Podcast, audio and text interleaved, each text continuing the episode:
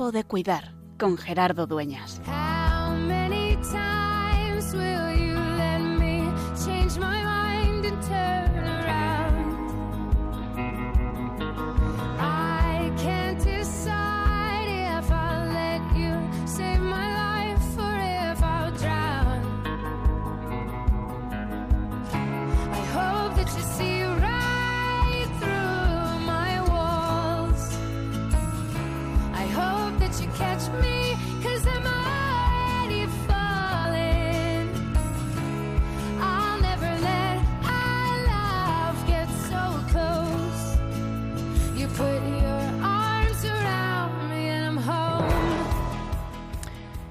El otro día, estando, estamos a 20 de septiembre y creo que fue la semana pasada, o sea, a mediados de septiembre, me decía una persona, de broma, se me está haciendo largo el curso. Y es verdad que comenzamos fuerte. Comenzamos, retomamos nuestras actividades y ahora que ya está casi anocheciendo, a estas 8 de la tarde de Madrid, parece que quedaron muy atrás las vacaciones de verano y ya estamos metidos en la vorágine diaria. Y creo, hoy reflexionaba sobre esto en medio de reuniones, de problemas, de decisiones que tomar, de personas con las que no siempre es fácil trabajar o contar o impulsar para que sigan cuidando a quienes sufren a consecuencia de la enfermedad, que necesitamos descubrir la razón profunda de nuestro misterio, que necesitamos el contacto con ese Dios que nos sale a, a nuestro encuentro, en cada persona y de manera especial en quien sufre, de manera especial en cada enfermo, y que estamos llamados a reconocerlo y a que Él sea nuestro descanso. Son muchas reuniones, muchas horas de trabajo, muchas previsiones las que tenemos para este curso, pero que la centralidad sea escucharle a Él y que también en nuestros problemas, en nuestras alegrías, en nuestros encuentros y en todo lo que hagamos, podamos descubrir su presencia. En el fondo es aprender a cuidar cuidándonos y aprender a cuidarnos cuidando a los otros. Por eso, una vez más, y al comienzo de este curso, queremos volver a proclamar que es posible descubrir la presencia de Dios a nuestro lado y que nada, y en, manera especial la enfermedad, no solo no nos aparta de Dios, sino que nos acerca a Él, que Él es quien da auténtico sentido, trascendencia, el que nos da sabor de eternidad a nuestros días más o menos largos, el que nos da sentimiento de plenitud cuando a veces nos hallamos cansados, el que nos descubre que merece la pena entregar la vida, porque solo entregándola la recuperamos. Y por eso, una vez más, en este martes volvemos a decir que es, que sigue siendo siempre tiempo de cuidar.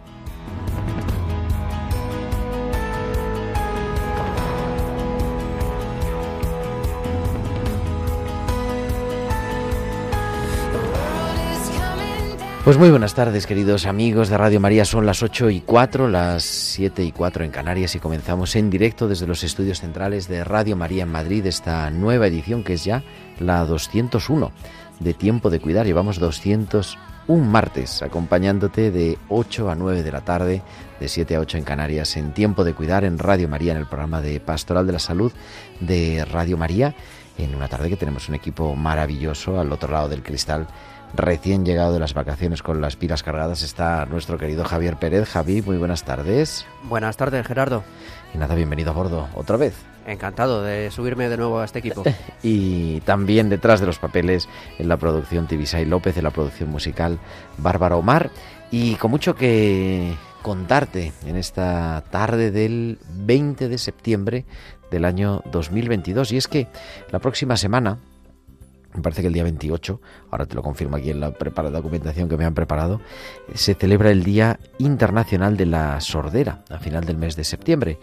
Y no lo podemos hacer la semana que viene por problemas así de, de producción que necesitamos tener otro programa con los invitados que vamos a tener preparados para la semana que viene, pero lo hemos adelantado a este 20 de septiembre y vamos a contar con un testimonio cercano de tiempo de cuidar.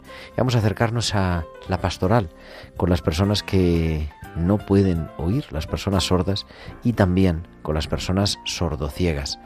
Y les queremos regalar, porque es verdad que la radio eh, muchas veces no son muy protagonistas, que digamos, y queremos acercarnos a esta realidad, cómo se vive, cómo se acompaña y cómo se le da sentido también siempre desde la fe. Todo eso y los hospitales con almas, eh, en este martes también nuestra sección de arte, C de arte con Sofía Gómez Robisco, las pinceladas bíblicas y mucho más. Y además queremos que entréis en contacto con nosotros enviando vuestros comentarios, vuestras sugerencias al correo electrónico del programa tiempo de cuidar arroba tiempo de cuidar arroba y también nos podéis seguir a través de las redes sociales. En Twitter somos arroba, arroba Radio María Spain y en Facebook Radio María España. Y en Facebook, además, estamos con imágenes en directo. Podéis entrar y acompañarnos un ratito en el estudio, aquí en el estudio de Radio María.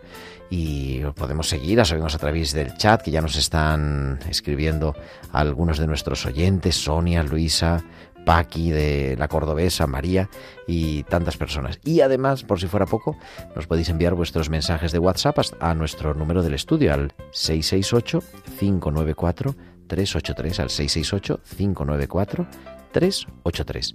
Pues son las 8 y 7, 7 y 7 en Canarias, viajamos hasta San Sebastián, porque ahí nos espera como cada semana Valcisa que nos trae sus hospitales con alma.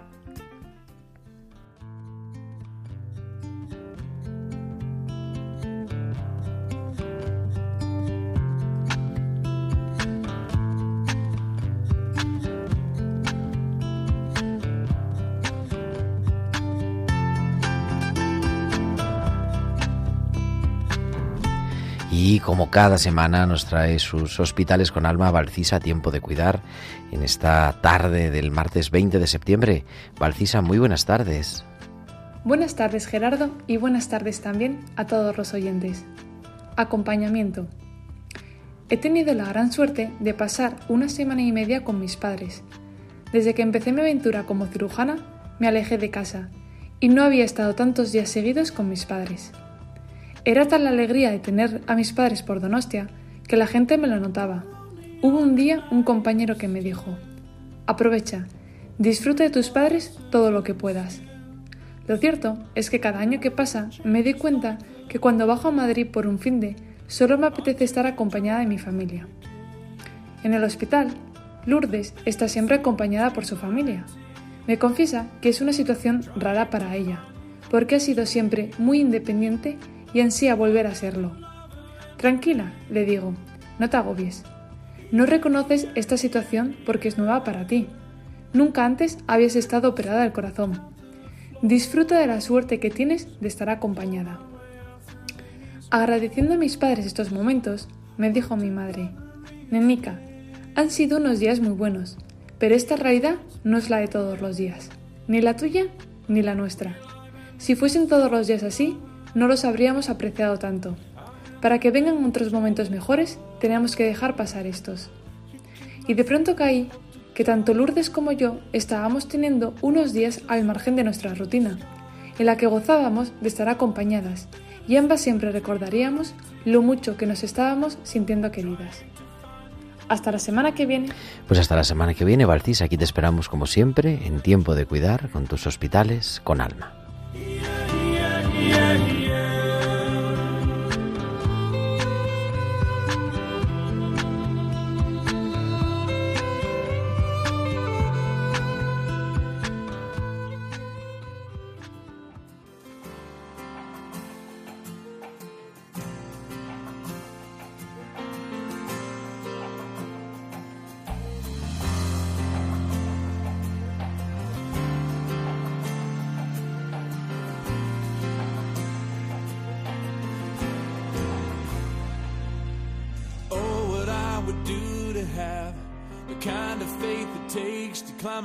This boat and then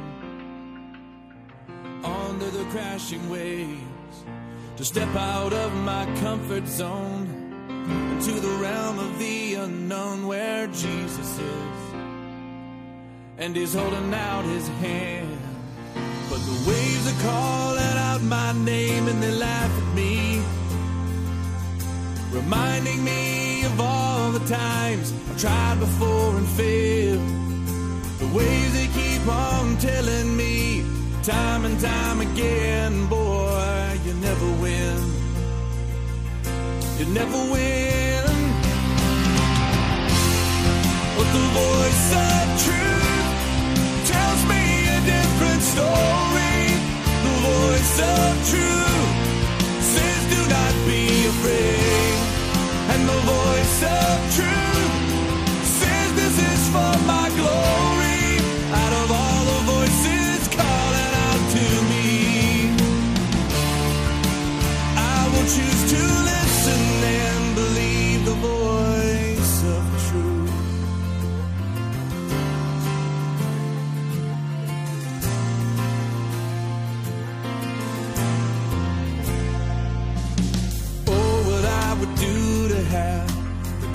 Strength it takes to stand before a giant with just a sling and a stone. Surrounded by the sound of a thousand warriors shaking in their armor, wishing they'd have had the strength to stand. But the giant's calling out my name and they laughs at me reminding me of all the times tried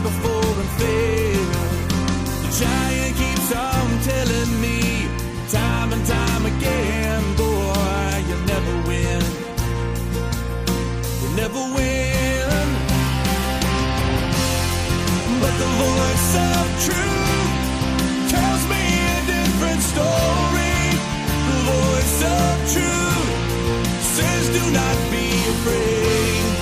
And the voice of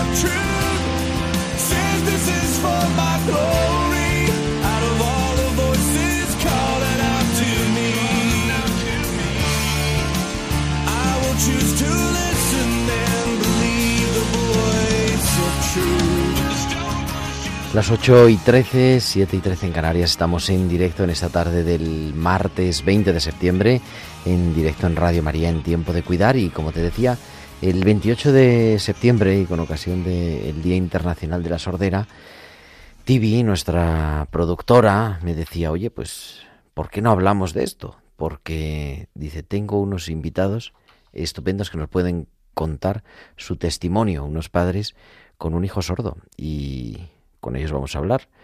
Purificación García, muy buenas tardes, ¿cómo estás? Hola, buenas tardes Gerardo, a ti y a todos los oyentes de Tiempo de Cuidar. Estoy muy bien, muchas gracias. Qué bueno, me parece que te acompaña también tu marido Luis López, ¿está por ahí? O... Sí, está Luis también aquí conmigo. Sí, sí, aquí estoy. Muchas gracias, Gerardo. Bueno, y nada, gracias a vosotros por dejarnos entrar un poquito en vuestra casa, en acompañaros, por, para contar la historia de Alfonso, vuestro hijo. Alfonso, sí, nosotros lo hacemos encantados. Pues, ¿qué pasó? ¿Cómo? Porque él no es sordo de nacimiento. No, no. A ver, Luis, empieza. No, no, es, él no es solo de nacimiento. Todo comienza cuando en el año 77 más o menos tuvimos que viajar a Venezuela por motivos de trabajo y bueno, fuimos a una ciudad que se llama San Cristóbal. Alfonso tenía solamente un mes. Eh, tenemos también dos niños de 3 y 5 años y todo esto pues pues era normal. Oye, os voy a pedir, perdóname Luis, que te pida. Os voy a pedir que si podéis apagar la radio porque se nos está acoplando y nos, nos escucháis solamente por el teléfono, porque si no me oigo yo a mí mismo. Entonces decíais que habéis viajado a Venezuela. Sí, exactamente. Pues, Viajamos a Venezuela, a una ciudad llamada San Cristóbal. Ujú. Eh, entonces Alfonso tenía un mes. Tenemos también otros dos niños de 3 y 5 años y todo pues, pues era normal. Ellos tenían su pediatra, tenían sus vacunas controladas, iban creciendo y, y no había nada que nos llamara la atención de así de, de, de una manera muy muy cordial y eso pues no no no, no notamos no notamos nada Sí, pero luego ya cuando cumple Alfonso un año, entonces ya nos vamos de San Cristóbal y nos vamos a Caracas. Entonces nada, todo va perfecto, buscamos nuevo pediatra en un hospital bueno de Caracas y, y con 14 meses Alfonso pues tiene una bronquitis. Entonces esa bronquitis el nuevo pediatra se la cura, eh, le trata bien. Bueno, en principio sabemos que le ponen una inyección, no sabemos qué inyección, pero sí que le habían puesto una inyección. Nada, se le curó la bronquitis, todo normal. El niño ya empieza a andar y es un niño muy inquieto, es muy alegre, es extravertido, mm, es muy sociable. Eh, pero nosotros notamos que, que es como, como que, aparte de, de lo distraído que es, pues que ciertas órdenes sencillas para que las entienda, él eso no lo entiende. Y yo, cada vez que le llevaba al pediatra, pues siempre le decía lo mismo, doctor, que es que eh, me extraña mucho porque yo tengo dos hijos y, y este niño no dice mm, una cosa sencilla, pan, eh, o balbucea, le notamos algo. No, no, nada, no te preocupes, no te preocupes, el niño es perfectamente normal, el niño completa sano, es un niño sin ningún problema. Bueno, y siempre todas las consultas mías eran para lo mismo. Entonces, bueno, nos dijo, no te preocupes, que si no habla, pues ya hablará. Bueno, pues nada, pero ya cuando tienes dos hijos también, eh, sabes Claro, más ya sabes cómo va la cosa. Claro, y es que un niño ya tenía cinco años, la otra tenía tres. Eh, sabemos que sí hay niños que se retrasan en el lenguaje, pero no mm, notábamos algo raro, algo, algo raro. pasaba. ¿Cuánto tiempo estuvisteis allí en Venezuela? pues estuvimos eh, cuatro años aproximadamente Ujú. Entonces, cuando Alfonso tiene dos años, estando de vacaciones ya en Madrid, porque veníamos eh, todas las vacaciones, y entonces, eh, viendo todo este tema, consultamos con, con el doctor Antolí Candela, que es un otorrino, y le comentamos que Alfonso había tenido una bronquitis y que había, se había, la habían curado en Caracas, le hicieron todas las pruebas pertinentes y tal, y detectaron que el nervio auditivo de los dos oídos le tenían atrofiado. Entonces el niño no hablaba y dice posiblemente puede ser porque este tipo de inyección que le han puesto sería una, una terramicina para cortar esa, para cortar esa bronquitis y, y bueno, pensamos que esa inyección tenía un, una cosa de esa, de terramicina fuerte para, para cortar esa enfermedad. Y le, por- le provocó la sordera sobrevenida, claro. Exactamente. ¿Y qué hacéis a partir de entonces? Pues a partir de entonces mm, tenemos eh, eh, Un shock, eh, me imagino, ¿no? Claro, en principio, como es tan pequeño y sabemos que bueno que, que, que- va a hablar, pensamos que va a hablar, no tenemos. Entonces, em, aquí em, el médico, el doctor Antoli Candela, nos da unas pautas sencillas, unas pautas para ir estimulando al niño y, y, claro, teníamos que volver a Caracas porque el trabajo estaba allí. Entonces, bueno, hicimos todo lo que todo lo que nos decía, pero luego ya cuando pasa este tiempo eh, nos venimos definitivamente a Madrid y claro, aquí es cuando empieza la odisea, porque le hacen prueba tras prueba y claro, el diagnóstico que nos dan pues es tremendo. Hipoacusia mistra severa en oído izquierdo e hipoacusia neurosensorial profunda en oído derecho. ¿Qué eso quiere decir? no. Yo, en aquel año que yo tenía entonces 31 años, yo no había oído nunca la hipoacusia. Entonces, a mí, cuando a explicar y todo eso, pues en principio, claro, te quedas que no sabes ni, no sabes, no sabes porque el mundo se te viene encima. Entonces, eh, se te viene encima, eh, pre- te preguntas por qué a él, por qué a nosotros, Claro. y rebelas contra todo, no entiendes, no sabes por qué. Eh, Y, y llorar, llorar mucho, pero claro, luego te das cuenta que llorando tampoco vamos a solucionar nada, ¿no? Y entonces, pues que hab- había que moverse, había que informarse, a ver, porque claro, es que teníamos otros dos niños y esos niños mm, tenían que seguir con su vida normal. Y, y bueno, pues nada, como recapacitas, preguntas, lees, eh, yo qué sé, te informas y, y- y te, y te quieres empezar a preparar para, la- para, para lo que nos espera, porque claro, es que tampoco sabemos eh, lo que nos va a pasar de aquí en adelante con él. Claro, es Entonces, un bueno, cambio de pues todo lo que estaba previsto, ¿no? De alguna manera. Claro, entonces te refugias en la fe. Pues bueno, pues nuestra fe es mayor que nuestros miedos. Pues vale, pues a la fe, porque tampoco nos queda otra. Lo que queríamos es que el niño saliera adelante lo mejor posible. Claro. Él y los otros dos, claro.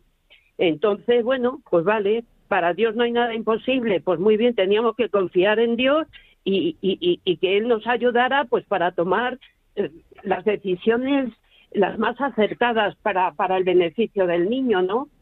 Y bueno, y, así empezamos y así hemos salido adelante. ¿Y los hermanos cómo reaccionan? Los decías, ¿no? Tienes claro, por otro lado, de los dos hijos. Con toda la normalidad del mundo. Porque eran estos niños iban viendo, claro, se les explica que es que ya es definitivo que sabemos que el niño no oye, que el niño no nos va a entender, que el niño hay que ayudarle mucho y que tenemos que estar muy pendientes de él, porque como además es un niño tan inquieto, es que no, no te puedes descuidar porque porque te la arma en, en- en un momento, ¿no? Entonces ellos lo llevan con toda la normalidad. Entonces, no, mm, cuando de hecho eh, lo que queremos también es que aparte ellos tienen su propia autonomía y demás, ¿no? Pero queremos que ellos sepan que mm, tienen que, eh, eh, a lo largo de la vida van a tener que cuidar de él, de cuidar de ayudarle, me refiero, ¿no? Y entonces cuando ya son un poquito más mayores y ya, Alfonso, ya cuando le llevan al, al colegio, yo eh, les dejo que vayan en el autobús al colegio, pero les dejo a los mayores con él para que vean lo que es cuidar de él y que él vea que los hermanos también cuidan de él, ¿no? Y entonces, bueno, pues no, pues ellos eh, se han adaptado muy bien a- y le han, bueno, le han entendido perfectamente y él los ha entendido a ellos. O sea, la vida con Alfonso, a ver, ahora ya, a través de los años, con la vista puesta hoy, ¿no? Pues, pues ha sido una vida tampoco tan complicada. Al principio sí es complicado, pues por eso, porque porque no sabes lo que te espera, pero luego el día a día, pues bueno, se va uno haciendo a ello y, y bueno, y aquí estamos, contentos y felices. Oye, me creo recordar que de pequeña Tibi tiene alguna anécdota Bueno, así, ¿no? De... Sí, Sí, bueno, yo cuando, era ya Tibi va eh, teniendo conocimiento, ella no entiende, ella sabe que Alfonso tiene algo, pero ella no sabe que no oye. Y entonces ella, pues claro, hablaba pues como con los otros y como no, como el otro no la oía, pues ella se enfadaba y daba unos golpes en la mesa. Eh, este Alfonso no me oye. Se enfadaba ella porque claro, no entendía. Y, y bueno, a, a partir de ahí, pues, pues la empezamos a explicar como podíamos, ¿no? Que, que es que teníamos que tener todos con él, eh, pues mucha paciencia y, y, y claro, em, Alfonso desde pequeño, desde siempre, em, eh, si te mira a los labios, te entiende perfectamente. Él ha desarrollado una lectura labial eh, impresionante, ¿no? Sí, bueno, y, a- y- y yo de hecho, cuando era pequeña, eh, yo siempre recuerdo a Alfonso escuchando música en su habitación. Pues los grupos que sonaban entonces, ¿no? En los 90, pues Marcela Morelo, The Course, Bangles, y, y- y claro, eso mm, a mis compañeros del cole cuando se lo comentaba, pues llamaba la atención, ¿no? Que una persona que no escuchara eh, no renunciara a escuchar música, ¿no? Él debía percibir, pues, eh, algunos sonidos, a lo mejor no captaba todo, pero él nunca ha renunciado a escuchar música, entonces es llamativo también, ¿no? No, sí, sí, desde luego una persona sorda que escuche música, claro, que no, no es completo, ¿no? No es, una, no es sordo completamente. Pero iba a un colegio de educación especial, tenía audífonos, ¿cómo, cómo era la vida de...? Claro, según se va haciendo un poquito mayor, ya deja de ser bebé, podríamos decir. Eh, claro, cuando tiene cuatro años, nunca, o sea, no llevaba audífono, pero cuando tiene cuatro años le, le adaptan un, un audífono convencional. Eh, Explícalo, Luis, cómo era lo del... Pues eh, el audífono convencional es un aparato, es como una petaca que va colgado, él tenía cuatro años, va colgado en el cuello y de él salen dos auriculares que va uno a cada oído. Y con eso ya él se, se defendía, él oía, oía ruidos, oía tema de ambiente, eh, la tele si estaba muy alta, dando golpes en la mesa, eso lo oía él. Y, y bueno, y cuando si se le caía algún muñequito, pues también él oía pum y enseguida iba a recogerlo y tal. Ese, ese- ese era el, el tema del, del audífono convencional. ¿Y en el colegio? Eh, mira, en el colegio, eh, desde el principio, eh, nos aconsejan que le llevemos a un colegio de educación especial. Y yo, eso los médicos. Y yo, yo me niego. Yo digo que un colegio de educación especial eh, no le va a ayudar. Y entonces, mm, yo digo un colegio de niños oyentes y, e iremos viendo lo que pasa. Y efectivamente le llevamos a un colegio de niños oyentes eh, la etapa preescolar. Y claro, la etapa preescolar, el niño, mm, muy bien, porque em, se adapta perfectamente al colegio, eh, baja, dibuja, pues normal un niño. Pero llega el momento de poner música en la clase y entonces él, como no, no oye, pues se va directamente a los altavoces de donde suena la música. Y con las manos, pues se conoce que la vibración de los Claro. altavoces, él pues, ahí entendía y como veía a los demás bailando y lo que hiciera, pues él hacía lo mismo. O sea, nadie notaba, si lo sabemos claro por los profesores, que el niño no, oía, eso ya se lo dijimos nada más llegar, ¿no? Y está en este colegio hasta segundo de la EGB. Eh, eh, allí en la- eh, eh, estaba fenomenal, pero luego allí, eh, cuando termina segundo, un orientador que, bueno, como, como siempre estaba yo, de orien- no del colegio, aparte, me dice, mira, este niño, yo, mm, mi consejo es que le llevéis a un colegio no de educación especial, pero sí un colegio que ofrezca un profesor de apoyo y que tenga, mm, sobre todo, matemáticas y lengua, porque como él nunca ha ido, no ha tenido nunca retraso, para que no se retrase.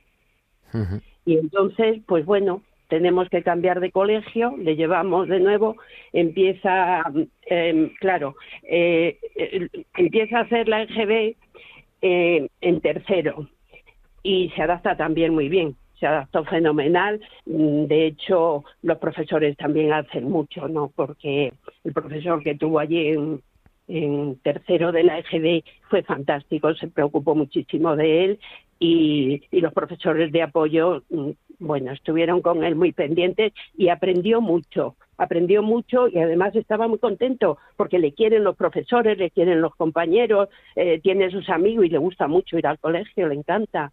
Entonces, bueno, en casa desde luego teníamos que ayudarle mm, muchísimo más, muchísimo más porque teníamos que pedir los apuntes de las clases a un a un a- pues a algún niño que a alguna niña siempre fue era una niña que nos dejaba los apuntes luego yo en casa por la noche le pasaba todo a limpio le hacía todos los cuadernos le hacía todo para que todo lo llevara al día porque si no se retrasaba y bueno, y así lo hicimos. Nunca tuvimos problemas con los profesores, sí, a excepción de dos, que a lo mejor tampoco debía decirlo, pero bueno, como han pasado eh, muchos años, tampoco Bueno, ¿por qué no? está bien. un profesor. Y él siguió, porque él no habla lengua de signos, todo- a- hoy tampoco. Es que no ha querido, no ha querido nunca, porque yo... mm, ¿Y entonces cómo ya- se maneja? ¿Cómo se maneja en el día a día?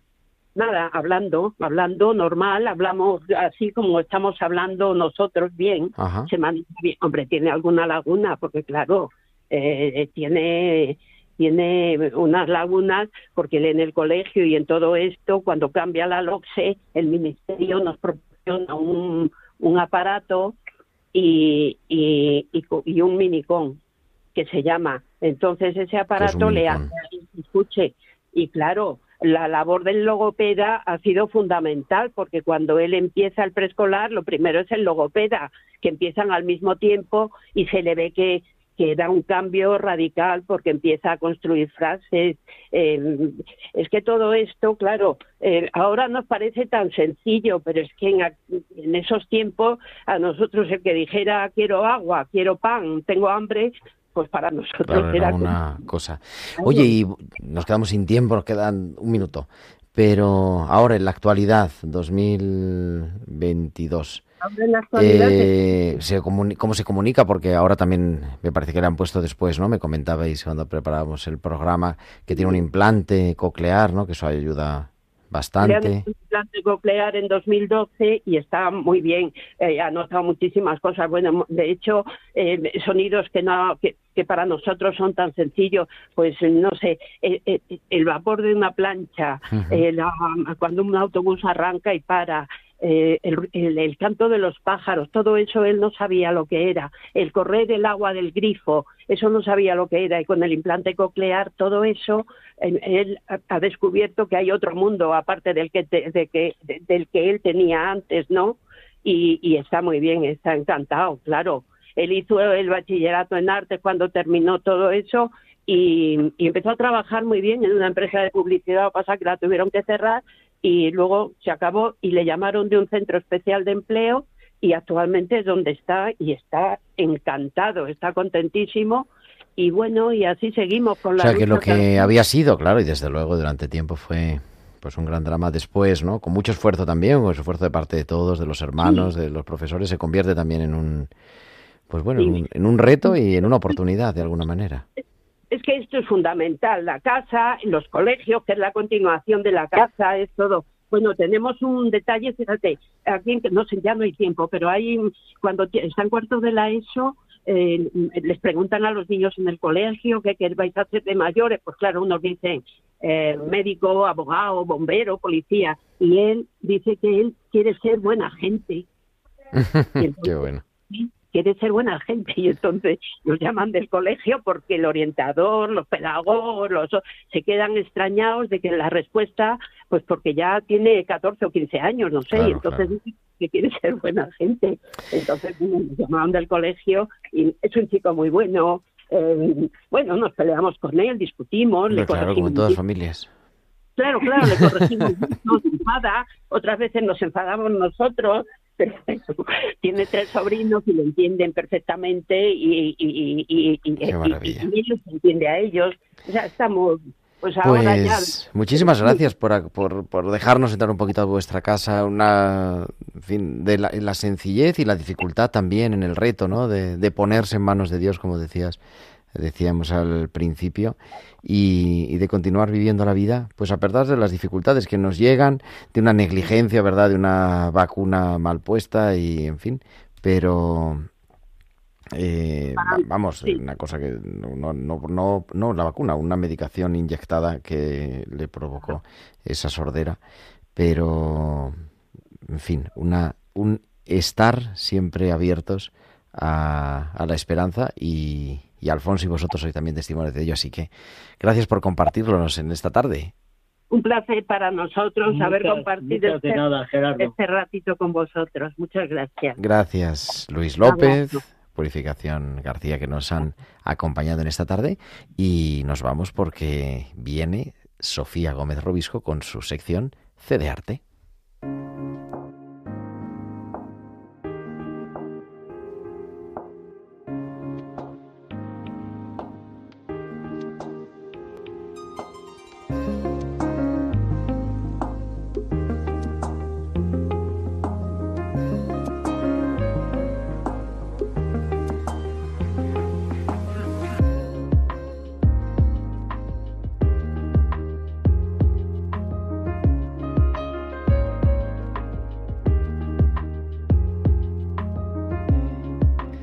Tenemos ya 8.34, 7.34 en Canarias a Sofía que nos trae su sección C de Arte.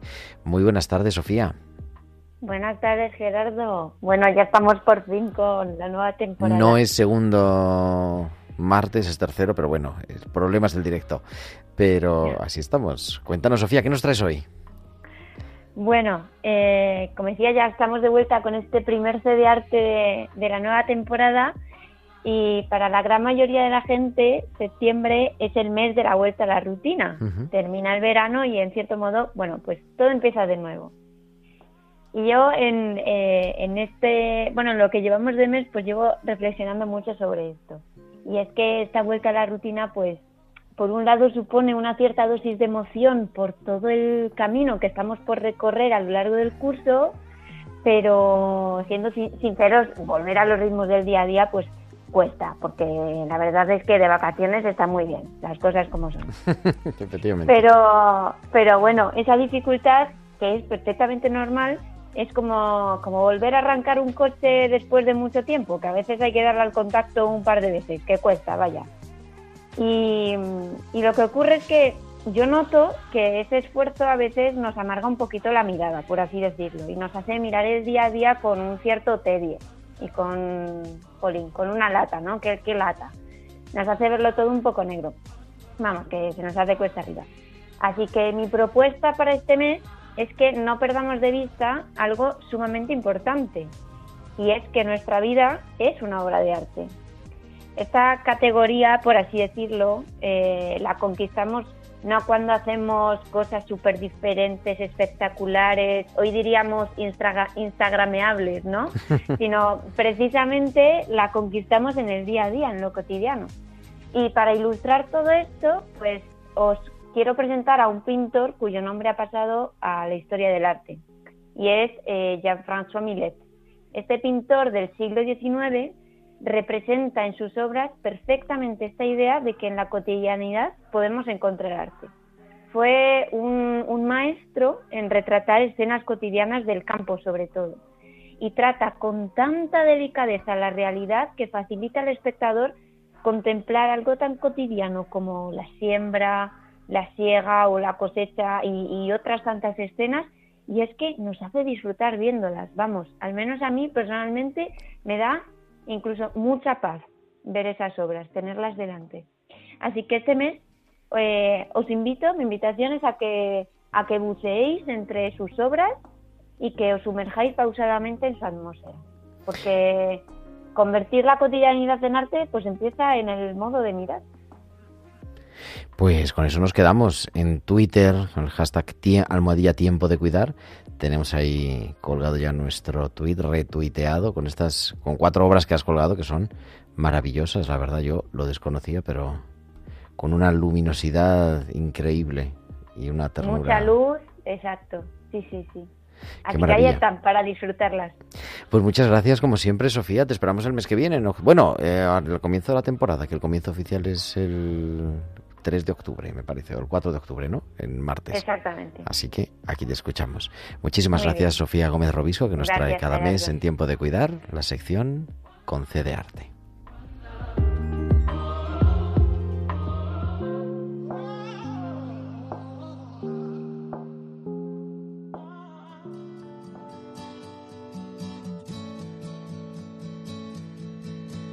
We have raised our hopes and our cities high. We followed fragile dreams, but only one could take the measure of our goals. And we've stumbled over the trials of life, and we've wrestled the unseen. But only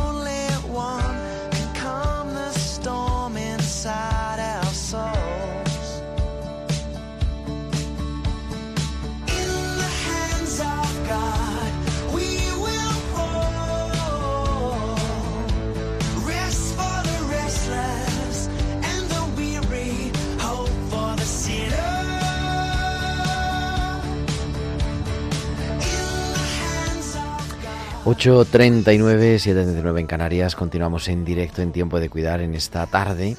Y para hablar de esto, cuando nuestra productora me propuso este tema, yo dije, pues es que quiero que me acompañe quien me ha introducido en esto hace ya, por lo menos en 2005, que ya somos mayores.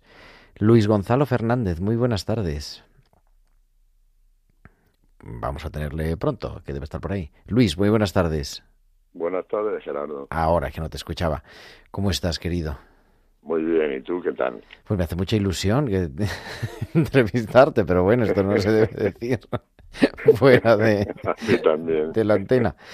Eh, porque la primera persona que cuando estábamos estudiando, porque Luis ordenó unos añitos antes que yo, pero no muchos, pero coincidimos estudiando en los pasillos de San Damaso la teología, Así y ya es. estabas metido en el mundo de la pastoral del sordo y, Y de hecho, y tu ordenación también fue mm, con intérprete y todo esto. ¿Cómo te has metido en este mundo, Luis?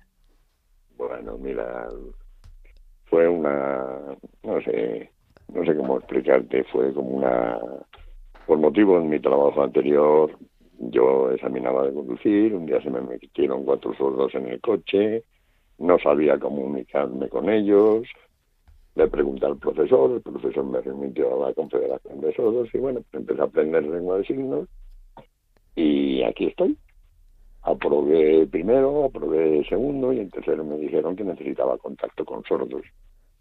Yo en la familia no tengo ningún sordo y me mandaron a una parroquia cercana de casa, la parroquia Santa María de Silencio, que entonces estaba en Brown Murillo 93 y bueno, pues ahí empecé a tener contacto con las personas sordas y con la pastoral del sordo. Y han sido muchos años en- con diversas dedicaciones, mucho tiempo administrador parroquial también en la parroquia. Y yo decía, ¿no? Con esa, ese cuidado de las personas sordas y también de las personas sordociegas, que es otra realidad también bastante dura, ¿no? Sí, es dura, es dura. Sí, son muchos años en contacto con, con las dos realidades, la sordera y la sordoceguera. Sí, son dos mundos coincidentes pero paralelos. ¿Cómo se comunica?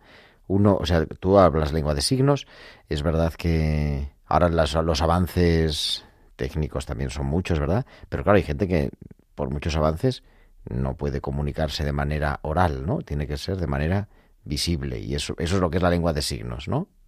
Efectivamente. Bueno, mira, como decía Purificación, él tiene a Alfonso que tiene una lectura labial estupenda. Me alegro muchísimo. La lectura labial es un apoyo para la lengua de signos. Pero bueno, ese es otro tema, ese es otro tema. Pues con las personas sordas yo me, me comunico en lengua de signos y con las personas sordociegas lengua de signos y contacto. Contacto con la persona. Eso es la cosa, porque, vamos, yo, a mí me ha sorprendido y además- y lo vi en tu ordenación por vez primera, cómo funciona. Es una persona sordociega es que ni ve ni oye, con lo cual, claro, la lengua de signos no se puede utilizar, la lectura labial menos todavía. La lengua de signos sí que se puede utilizar. Es eh, las personas sordociegas Ujú, normalmente primero se quedan sordas y después por una serie de circunstancias de la vida, enfermedades, síndrome de Usher, entonces van perdiendo la, la vista. De, de los muchos sordociegos que conozco, sin resto de visión, conozco dos. El resto todos tienen algo de visión.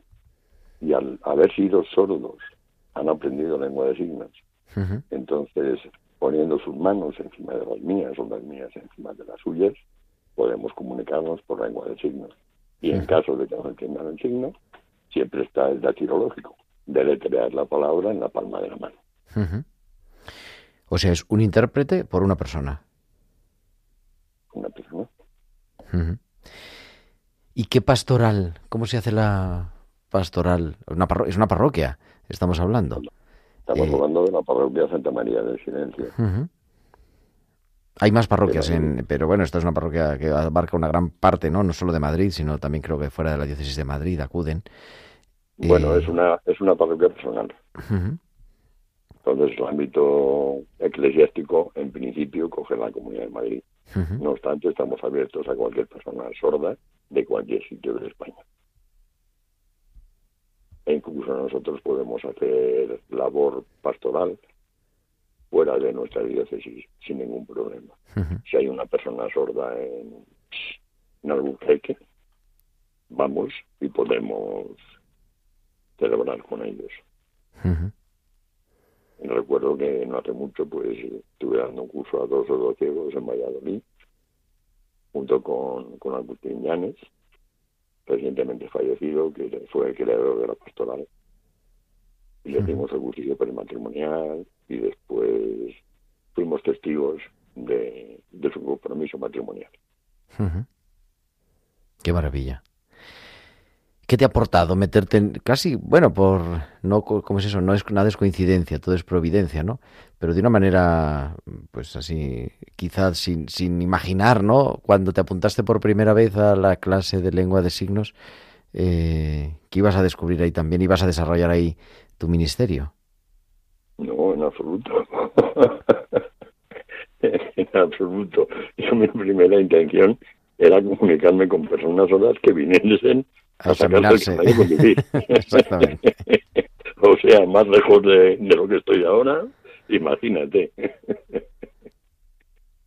Pero digo, ¿qué te ha aportado? ¿Qué, qué te han, en fin, a lo largo de, este, de todos estos años? Bueno, me han aportado más que yo les he aportado a ellos, pero bastante más. El- la persona sorda mm, tiene sus dificultades cognitivas de nuestro lenguaje, lenguaje tan rico de- del castellano. Entonces, citando a- al Papa Francisco, tenemos que abajarnos. Y para ese abajamiento, para ponerte a nivel de la persona sorda, de esa comprensión, tienes que desmenuzar la palabra, la palabra de Cristo, y ese, esas migajas que, que vas que vas intentando pasar a, a la persona te van en- yendo aquí al fondo del corazón. Yo aprendo más de ellos que ellos de mí. Qué maravilla, qué maravilla, Luis, porque es verdad que también, de alguna forma, esas dificultades de comunicación, ¿no? Con el, con las personas que no, compre- comprensión, de comprensión, de comprensión, generan también, pues claro, eh, distancia con el resto del mundo, de alguna forma, y, y se convierte, eh, o sea, se convierte en un referente, ¿no? O te conviertes en un referente, no solo a nivel ministerial, sino también como intérprete, me imagino muchas cosas y, y en su día a día. Pues chicos, no sé qué decirte. Sinceramente. Tendrías que preguntar a algún sordete por ahí. Claro que tenemos un problema con la radio, pero. Sí, es un pequeño problema, sí. Aunque Alfonso, con los altavoces, que es una realidad, cogen vibración. No te extrañe ver a sordos en una discoteca. Está bien. La- En absoluto. Como nos contaba Purificación. ¿eh? Y Tibay, o sea, la mano en el altavoz percibe vibraciones y se puede poner a bailar tranquilamente. Qué maravilla. Pues sepamos, damos, digo, dará para, para más, yo creo que nos quedamos sin tiempo, pero esta realidad de personas que en el día a día y durante años y años y años están llevando a cabo la pastoral del sordo, la parroquia Santa María del Silencio de Madrid, abiertas también en otros lugares, y hemos tenido la oportunidad de compartir este ratito de radio con Luis Gonzalo. Muchísimas gracias y, y mucho ánimo, Gracias Luis. a ti, Ricardo. Que Dios te a ti, de verdad, de corazón. Luis Gonzalo Fernández de la Parroquia Santa María del Silencio de Madrid y entramos ya a la recta final del programa. Vamos con nuestras pinceladas bíblicas que como cada semana nos trae nuestra biblista de cabecera, la doctora Inmaculada Rodríguez Torné.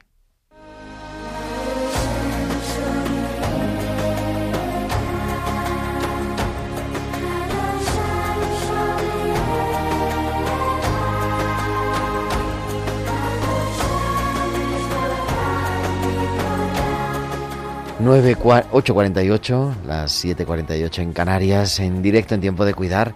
Inma, muy buenas tardes. Buenas tardes, querido Gerardo y queridos oyentes. Bueno, ¿cómo ha ido la cosa? ¿Cómo ha ido esta semana? Bien, esta semana, bueno, hemos vivido con intensidad, yo creo que muchos de nosotros, los funerales de la reina Isabel II.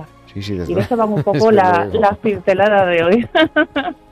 la reina Bueno. Isabel II, que después de 70 años de reinado, nos parecía que era inmortal. Y de hecho, seguramente habrás visto muchos memes que circulaban por la red que hacían bromas sobre su longevidad. Sí, Pero- sí, desde luego. le ha llegado su hora como a todos los mortales. Tenía mucho poder, muchas posesiones y joyas, pero se ha muerto como todos. Estas imágenes que hemos visto todos previas a su entierro, cuando le quitaron los símbolos de poder, la corona, el orbe, el cetro, parecían decir esa frase antigua, sic transit gloria mundi, ¿no? decían los antiguos, así pasa la gloria del mundo, que en lenguaje bíblico lo tenemos en Eclesiastés cuando dice vanidad de vanidades, todo es vanidad. ese pasaje tan fuerte cuando dice hay un tiempo para plantar y un tiempo para cosechar, un tiempo para nacer, un tiempo para morir, un tiempo para reír y otro para llorar. Y en días así nos damos cuenta de qué similares somos, aunque no lo parezca. Sin embargo, los cristianos no diferenciamos de los demás en que nosotros no tenemos puesta nuestra fe y nuestra esperanza en ningún muerto, sino en una persona que murió como nosotros, pero que vive para siempre. Primicia de todos los que confiamos y detrás de él arrastrados y envueltos en su resurrección. Dios Padre resucitó a su Hijo Jesús y después lo hará con nosotros, sus otros hijos, como decía San Pablo, sus hijos adoptivos. El, bueno, siempre hace estudios especiales con, con el duelo, ¿no? Y son momentos bueno, muy duros para todos. Ya lo hemos visto en la tele, incluso para los reyes y príncipes. Pero son también aldabonazos que nos acuden para fortalecer la fe en el único que ya no muere más. Como decimos en la Biblia, en la roca que no se va a tambalear, en el único cimiento que nos puede sostener. Y quiero acabar, como estamos en el programa Tiempo de Cuidar, sobre pastoral de, la salud, eh, un texto muy bonito que tenemos en el Evangelio de Lucas, Lucas 7, cuando Juan Bautista tenía dudas sobre la verdadera identidad de Jesús. Dice que envió a dos de sus discípulos a preguntarle si él era el que tenía que venir o si todavía tenían que esperar a otro. Entonces los enviados de Juan se acercaron a Jesús y le dijeron, Juan Bautista nos ha mandado a preguntarte si tú eres el que tenía que venir o si tenemos que esperar a otro. Dice el texto, en aquel mismo momento curó Jesús a muchas personas de sus enfermedades y sufrimientos y de los espíritus malignos, y dio la vista a muchos ciegos. Luego les contestó, Id y contad a Juan lo que habéis visto y oído, que los ciegos ven, los cojos andan, los leprosos quedan limpios de su enfermedad, los sordos oyen, los muertos resucitan, y a los pobres se les anuncia la buena noticia. Y termina, y dichoso el que no pierde su confianza en mí. Pues eso, a afianzar nuestra fe y nuestra confianza en Jesús. Así que hasta la Pues- semana que viene. La semana que viene te escuchamos. Oye, me ha encantado la portada. Me ha llegado la revista Tierra Santa. Me ha encantado la portada. ¿Sí? ¿Te gusta? Mira, me alegra. Tierra Santa a pie, sí.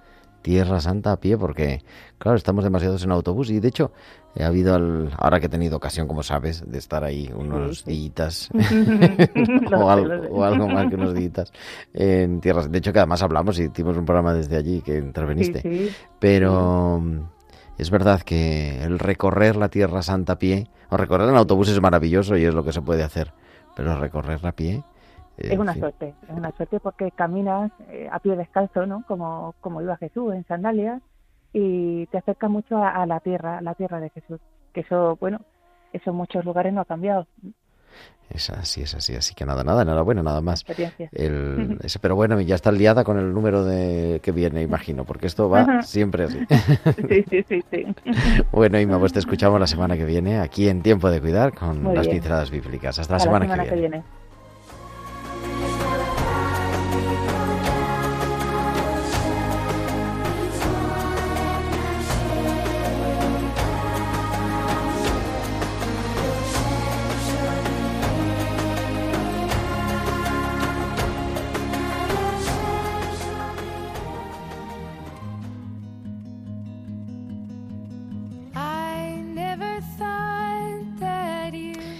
Pues el primero de los mandamientos del pueblo de Israel es el Shema, escucha Israel. Pero vemos que eso se puede hacer con todos los sentidos, pero sobre todo con el alma, sobre todo con el corazón. Y en esta tarde, en este tiempo de cuidar, nos hemos acercado a esta realidad de aquellos que no pueden oír o tienen dificultad para oír con los oídos, pero que son capaces de compartir tanta vida, tanta... y nos ayudan a nosotros a bajarnos. Escribe ahora Tommy, nos escribió un mensaje diciendo, reconociendo a Luis, gracias por esas palabras y por esa atención personal a la discapacidad que abre las puertas del, de a los que en medio del silencio sienten que se les abaja, se les escucha, se les atiende. Así que eso es lo que hemos querido compartir en esta tarde. Volvemos el próximo martes 27 de septiembre y empezamos ya desde ahora, como decía Ima, a preparar su número de la revista, nosotros empezamos desde ahora a preparar el programa de la semana que viene, del próximo martes. Ahora te dejamos a las 9 de la noche, las 8 en Canarias, con Historia de la Iglesia con Alberto Bárcena. Muchísimas gracias a Javier Pérez en el control de sonido y la semana que viene, el martes, aquí estamos en Tiempo de Cuidar. Que Dios os bendiga. Un abrazo de vuestro amigo el diácono Gerardo Dueñas.